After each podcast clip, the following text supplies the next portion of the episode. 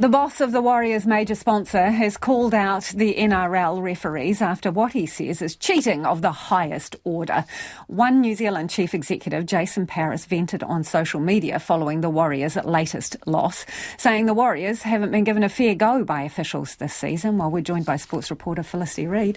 Controversial, how has the NRL responded? Well, as you can imagine, the NRL aren't very happy to have those kinds of comments floating around against their officials. So the NRL CEO and Andrew Abdo was the first to call out Paris's comments and say that they were unacceptable and that there would be an investigation into the social media comments that he made over the weekend.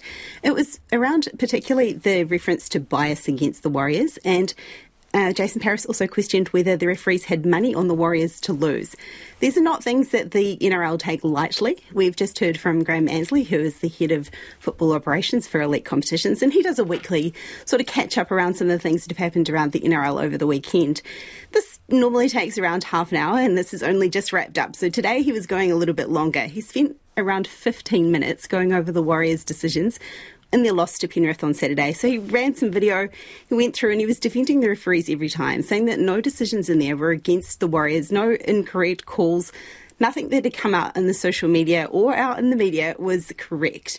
So that puts the NRL in a little bit of a difficult position because he's part of a sponsor. He's not actually attached with the Warriors as a club in any way. So any way that the NRL could actually sanction him would probably you know, it's a little bit of a different one. It's just like any kind of regular fan, sort of outspoken on social media. Except, I suppose, he has a bigger following and platform and a stronger connection to the team. And by suggesting or querying whether these referees have money to um, placed on a game, that's alleged match fixing by any other name. They're serious allegations. They are serious allegations, and I think the NRL would definitely, Graham Annesley today was coming out with a serious response saying you can question the referee's decisions, but you can't question their integrity because the integrity comes back onto the NRL and the administrators of the NRL. He was saying that the referees don't kind of choose themselves for the games, the NRL appoints them to a game, and at no point has there ever been more transparency around the officials. He says that they get dropped if they make incorrect decisions and that you know, they do get followed up through the NRL. So they were very strong on this, that they would uh, take it further.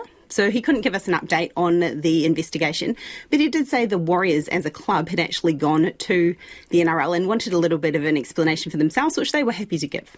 Okay, let's move on to Sail GP. Who took our million dollars? Who took Aotearoa's million dollars of prize Blame money? the Australians. it's that Trans Tasman rivalry. They got across the line six seconds ahead of New Zealand. So that was their third title in three years. So they've really sort of taken a stranglehold on Sail GP. They well, it was New Zealand, Australia, and Great Britain who were in this grand final in San Francisco this morning.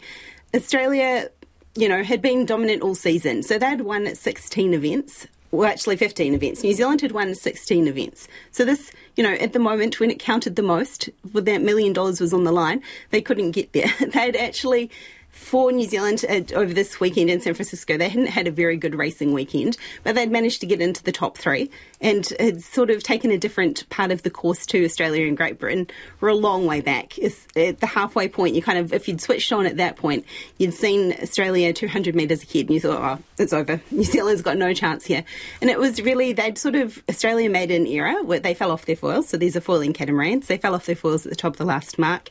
New Zealand definitely took advantage of that, closed in. It really was then a fight for the line, but that six seconds was meaning that Australia got across. And it's not going to be too long until we have to sort of battle it out again. The season four starts in June, so okay. only four weeks. Six seconds and a million bucks. Thank you, Felicity. Sports reporter Felicity Reid there.